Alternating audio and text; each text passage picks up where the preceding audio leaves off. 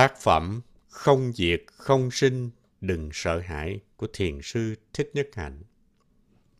Chương 1 Ta từ đâu tới, ta đi về đâu?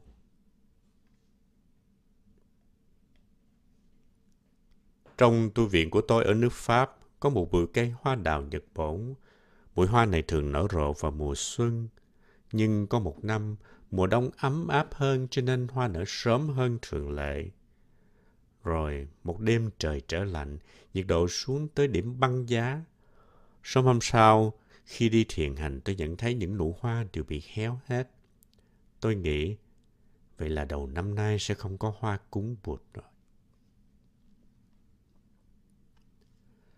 Vài tuần sau trời ấm áp trở lại.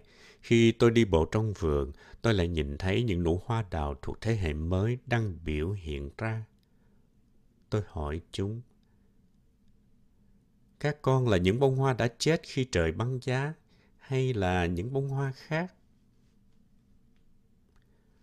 Hoa trả lời tôi, Thầy, chúng con không phải những bông hoa đó, mà cũng không khác những bông hoa đó. Khi nhân duyên đầy đủ thì chúng con biểu hiện ra, và khi thiếu nhân duyên thì chúng con ẩn tàng. Giản dị vậy thôi. Đó là giáo pháp của Bụt. Khi nhân duyên đầy đủ thì sự vật biểu hiện. Khi nhân duyên không còn đầy đủ thì chúng rút lui. Chúng đợi tới đúng thời điểm sẽ biểu hiện trở lại. Trước khi sinh ra tôi, mẹ tôi đã mang thai một em bé khác. Nhưng bà bị sảy thai và em bé đó không ra đời. Khi còn nhỏ tôi thường hỏi, bào thai đó là anh tôi hay chính là tôi? Ai đã muốn biểu hiện ra trong lần mẹ sảy thai đó? Khi mẹ tôi mất em bé thì có nghĩa là nhân duyên chưa đủ cho bé ra đời. Cho nên nó quyết định lui lại chờ điều kiện tốt đẹp hơn. Con tốt hơn nên rút lui và sẽ trở lại nay mai nhé mẹ. Chúng ta tôn trọng ý kiến của em bé. Nếu bạn nhìn đời bằng những cái nhìn như thế, bạn sẽ bớt khổ đau nhiều. Mẹ tôi đã mất anh tôi, hay chính tôi lúc đó thấy chưa đúng thời điểm, tôi đã lui lại.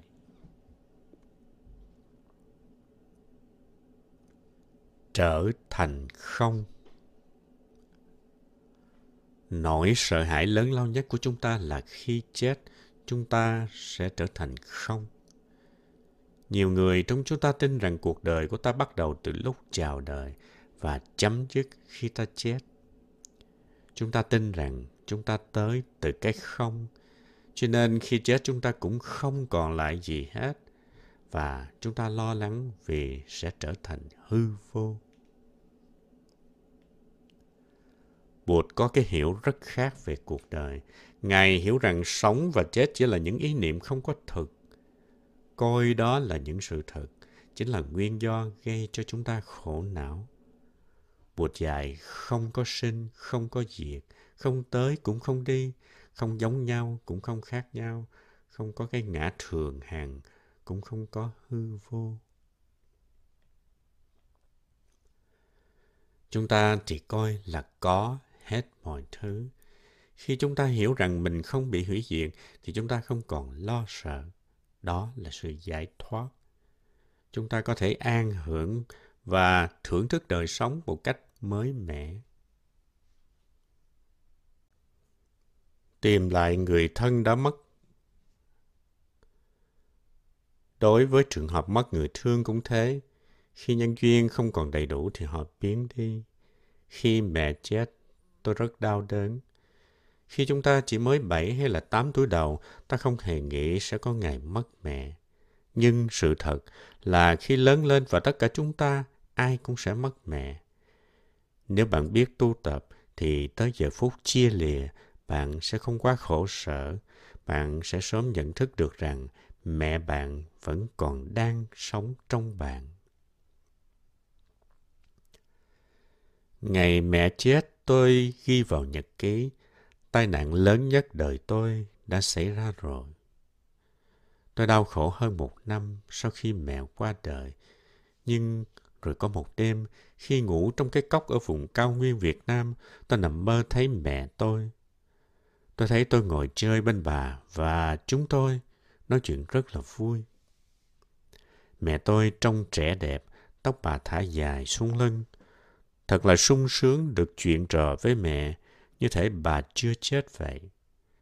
Tôi tỉnh dậy vào lúc 2 giờ sáng và tôi có cảm giác thực sự là tôi chưa từng mất mẹ.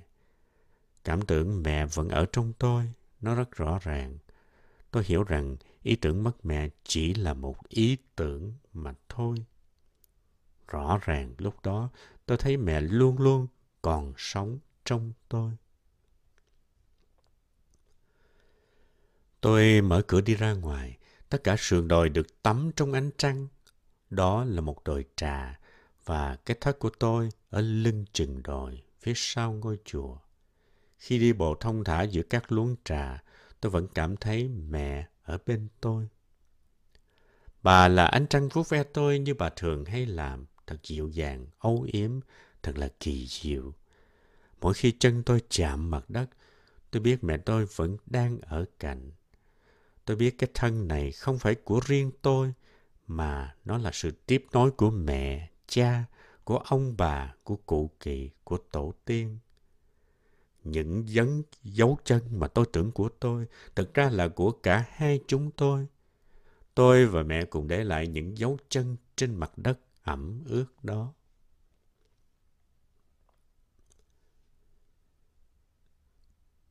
Từ lúc ấy, ý nghĩ mất mẹ không còn hiện diện trong tôi nữa. Tôi chỉ cần nhìn vào bàn tay tôi, cảm nhận hơi gió mát trên mặt hay đất dưới bàn chân là tôi nhớ mẹ tôi luôn luôn có mặt với tôi trong mọi thời điểm. Khi mất một người mình thương thì ta đau khổ, nhưng nếu bạn biết nhìn sâu, bạn có cơ hội để nhận ra rằng bản thể của người đó là vô sinh, bất diệt. Chỉ có sự biểu hiện và sự ngừng lại để biểu hiện dưới hình thức khác mà thôi. Bạn phải rất tin và tỉnh thức để có thể nhận ra sự biểu hiện mới của người thương đó. Nhưng khi thực tập và cố gắng, bạn có thể làm được chuyện này. Vậy, hãy nắm tay một người bạn tu, cùng nhau đi thiền hành, hãy để tâm tới từng cái lá, từng bông hoa, từng con chim và từng giọt sương nhỏ. Nếu bạn có thể ngừng lại và nhìn sâu, thì bạn có thể nhận diện được người thương ở những biểu hiện khác nhau dưới nhiều hình thái. Bạn sẽ lại yêu đời. Không có gì sinh ra, không có gì mất đi. Nhà khoa học người Pháp ông Lavoisier đã từng tuyên bố không có gì được sinh ra, cũng không có gì mất đi. Dù ông ta không thực hành đạo Bụt, nhưng nhà khoa học ấy đã tìm ra chân lý giống như Bụt thấy vậy. Bản chất thực của chúng ta là bản chất không sinh không diệt. Chỉ khi nào ta chạm được vào bản chất chân thực đó, chúng ta mới chuyển đổi được nỗi sợ hãi mình không hiện hữu, đổi được cái lo trở thành hư không. Bụt dạy khi đầy đủ nhân duyên thì sự việc biểu hiện và chúng ta nói nó hiện hữu. Khi thiếu một hoặc là hai điều kiện, sự việc đó không biểu hiện như trước, thì ta nói nó không hiện hữu. Theo Bụt, nói rằng thứ này có hay là không thì là sai. Trong thực tại, không có thứ gì hoàn toàn có hay hoàn toàn không hiện hữu. Chúng ta thấy được chuyện này rất dễ dàng khi nhận xét các máy truyền hình và phát thanh. Chúng ta có thể đang ở trong một căn phòng không có máy truyền hình và cũng không có cái máy phát thanh nào. Khi ở trong căn phòng đó, chúng ta có thể cho rằng không có chương trình truyền hình hay truyền thanh tại đó. Nhưng tất cả chúng ta đều hiểu là không gian trong phòng chứa đầy các tín hiệu. Tín hiệu của các chương trình đó có mặt khắp mọi nơi. Chúng ta chỉ cần một điều kiện nữa thôi, một chiếc máy thu thanh hay truyền hình là bao nhiêu hình thái, màu sắc và âm thanh sẽ biểu hiện ra. Vậy khi nói rằng các tín hiệu đó không hiện hữu là sai, vì sự thật chúng ta chỉ thiếu dụng cụ để thâu chúng vô và cho các tín hiệu đó cơ hội biểu hiện ra thôi. Chúng hình như không hiện hữu chỉ vì nhân duyên không đầy đủ để các chương trình xuất hiện. Vậy thì trong căn phòng đó, ở giờ phút đó, nếu chúng ta nói rằng chúng không hiện hữu, thì chỉ vì chúng ta không nhìn hay nghe được chúng, chứ không phải vì chúng không có mặt. Chỉ vì các quan niệm có không mà chúng ta bị rối trí. Quan niệm hiện hữu và không hiện hữu khiến chúng ta tin là cái này có, cái kia không. Ý niệm có và không đó không thể áp dụng vào thực tại được. Không trên, không dưới. Ý niệm về trên dưới cũng vậy. Cho rằng có trên, có dưới là sai. Cái gì ta nghĩ là phía dưới có thể ở phía trên của người khác, ở nơi khác. Chúng ta đang ngồi đây và cho rằng phía trên là hướng bên trên đầu ta, còn đối nghịch với nó là phía dưới. Những người đang ngồi thiền ở bán cầu kia không đồng ý với ta được, vì phía trên của ta là phía dưới của họ. Họ không ngồi lộn ngược đầu. Ý nghĩ trên dưới có nghĩa là trên dưới cái gì đó thôi. Quan niệm trên dưới không thể áp dụng cho thực tại trong vũ trụ được. Đó chỉ là những quan niệm liên hệ tới môi trường mà ta sinh hoạt. Đó là những ý niệm cho chúng ta một tiêu chuẩn, nhưng chúng không có thật. Thực tại không bị ràng buộc vào bất kỳ ý niệm nào. Bị trói vào một ý niệm.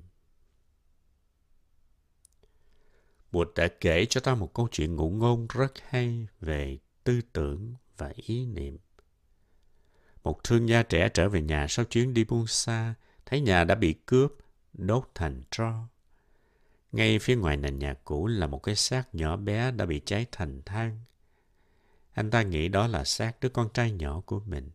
Anh không biết rằng con trai anh vẫn còn sống. Anh không biết rằng sau khi đốt nhà, bọn cướp đã bắt đứa bé theo và trong tình trạng rối loạn, anh đã tin rằng cái xác kia chính là xác con anh. Anh vò đầu, đấm ngực, khóc lóc, rồi làm đám tang cho con.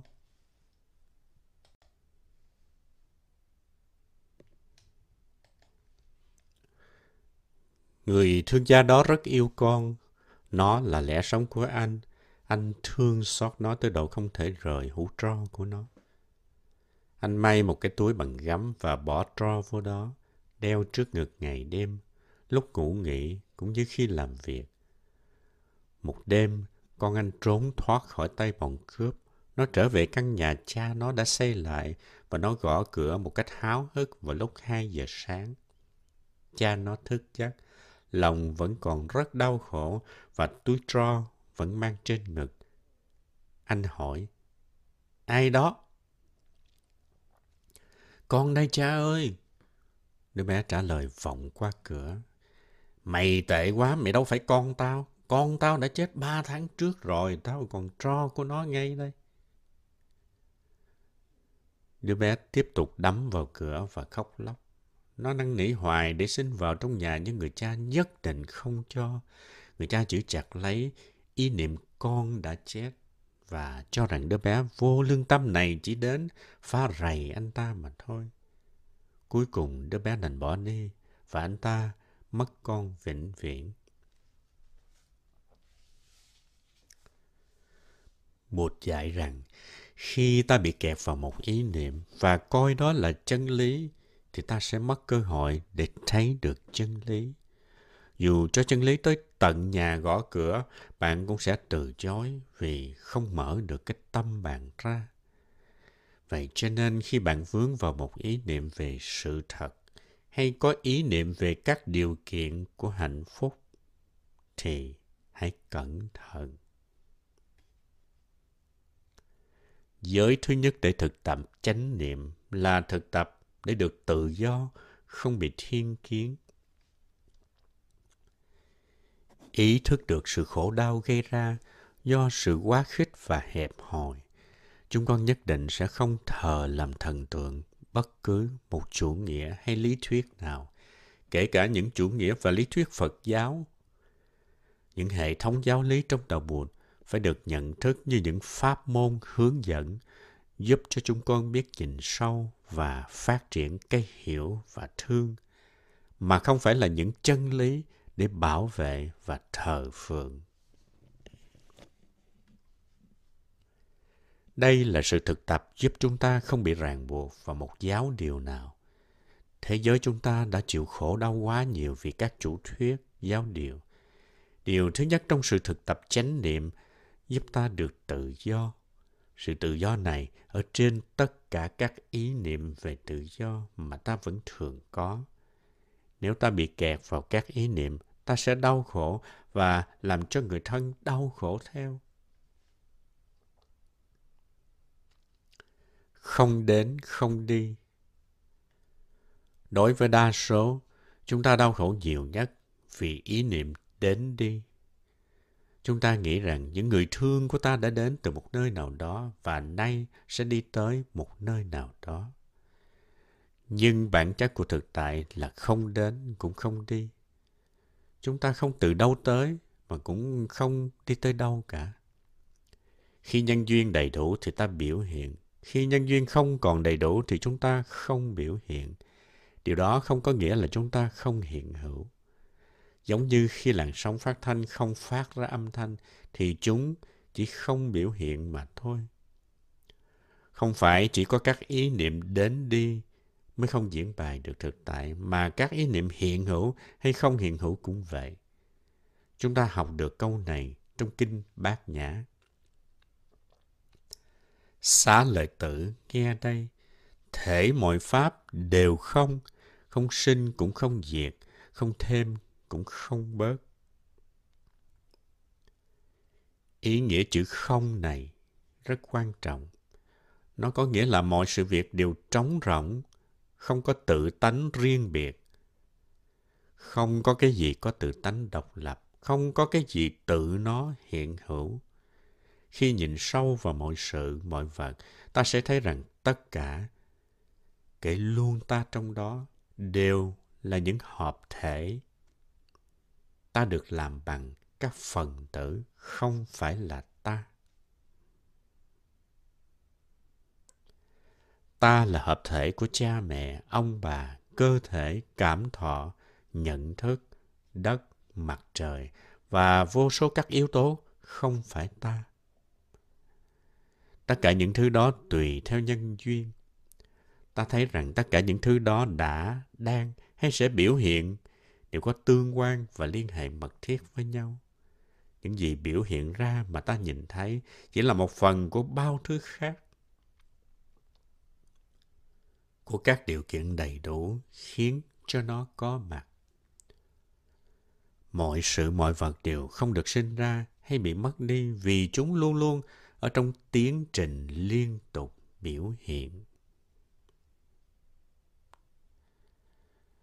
Chúng ta có thể thông minh để hiểu được chuyện này, nhưng hiểu bằng trí óc thôi thì không đủ. Thực sự hiểu điều này, ta sẽ hết sợ hãi, ta sẽ được giác ngộ và sống với cái nhìn tương tức, interbeing. Chúng ta phải thực tập nhìn thật sâu như thế ở trong đời sống hàng ngày để nuôi dưỡng sự hiểu biết về không sinh, không diệt. Như thế, ta có thể thực chứng được sự mầu nhiệm của sự vô úy, không sợ hãi. Nếu chúng ta nói tới vấn đề tương tức tương nhập như một lý thuyết thì không có ích lợi gì hết. Ta nên đặt câu hỏi, tờ giấy này mi từ đâu tới? Giấy là cái gì? Và mi tới đây làm gì? Giấy sẽ đi đâu? Ta cũng hỏi ngọn lửa đang đốt tờ giấy đó. Lửa ơi, mi từ đâu tới và mi sẽ đi đâu? Hãy lắng nghe chúng trả lời. Ngọn lửa tờ giấy đang trả lời bằng sự có mặt của chúng.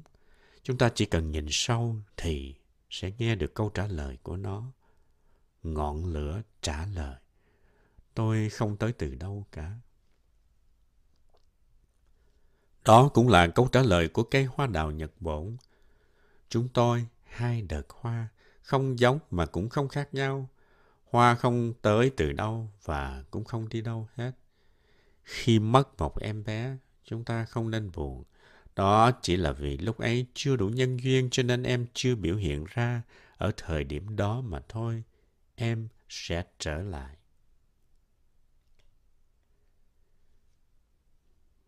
Buồn phiền vì vô minh. Đức Quan Thế Âm là học trò của Bụt. Một bữa Ngài nhập định và đạt được sự hiểu biết sâu xa. Ngài thấy rằng mọi sự vật đều không có tự tánh. Hiểu như vậy, Ngài vượt qua được màn vô minh, nghĩa là Ngài thoát được hết các khổ não. Nhìn cho sâu, chúng ta cũng thấy được rằng không có gì sinh ra, không có gì chết đi, không có gì tới, cũng không có gì đi, không có, cũng không không, không giống, cũng không khác. Nếu ta không học phép tu tập này thì thật là phí phạm quá sức.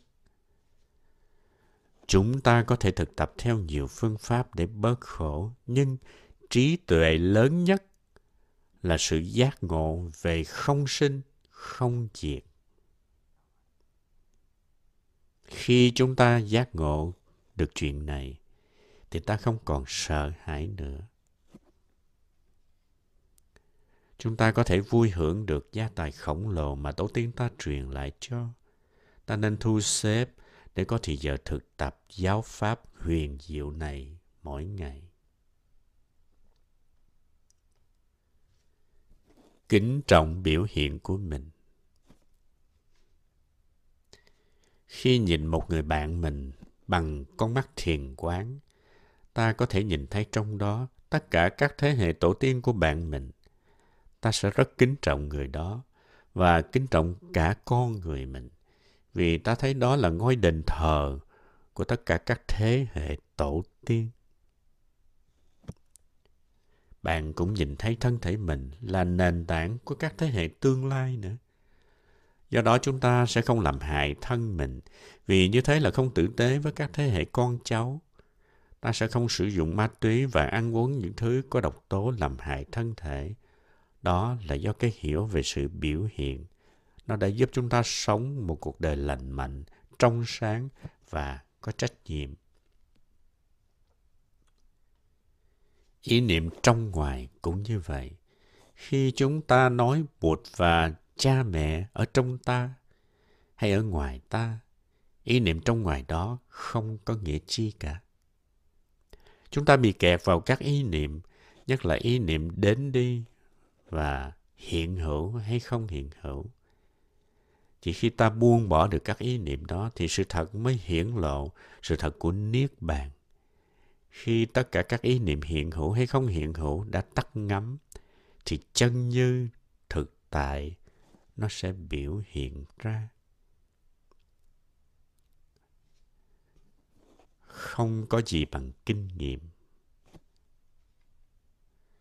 Chúng ta có thể dùng một thí dụ dễ hiểu về trái quýt và trái sầu riêng. Nếu có người nào chưa từng nếm quýt hay là sầu riêng, thì dù cho bạn mô tả các thứ đó bằng bao nhiêu hình tượng, bạn cũng không thể diễn tả được các thứ trái cây đó thực sự trông ra sao. Bạn chỉ có thể giúp người kia có kinh nghiệm sống, thực chứng về hai trái cây đó thôi. Bạn không thể nói sầu riêng ư, nó giống như mít hay đu đủ ấy. Bạn không thể nói gì như khi người ta ăn trái sầu riêng. Sầu riêng nó vượt qua tất cả các ý niệm. Trái quýt cũng vậy. Khi bạn chưa từng ăn trái quýt thì dù cho người kia thương bạn cách mấy, cố gắng giúp bạn cách mấy cũng không diễn tả được hương vị trái quýt ra sao. Thực tại của trái quýt vượt lên trên tất cả mọi ý niệm. Niết bàn cũng vậy. Đó là một thực tại vượt qua các ý niệm. Chỉ vì ta có ý niệm về Niết bàn mà ta đau khổ. Phải thực chứng, phải tự kinh nghiệm. Đó là con đường phải đi.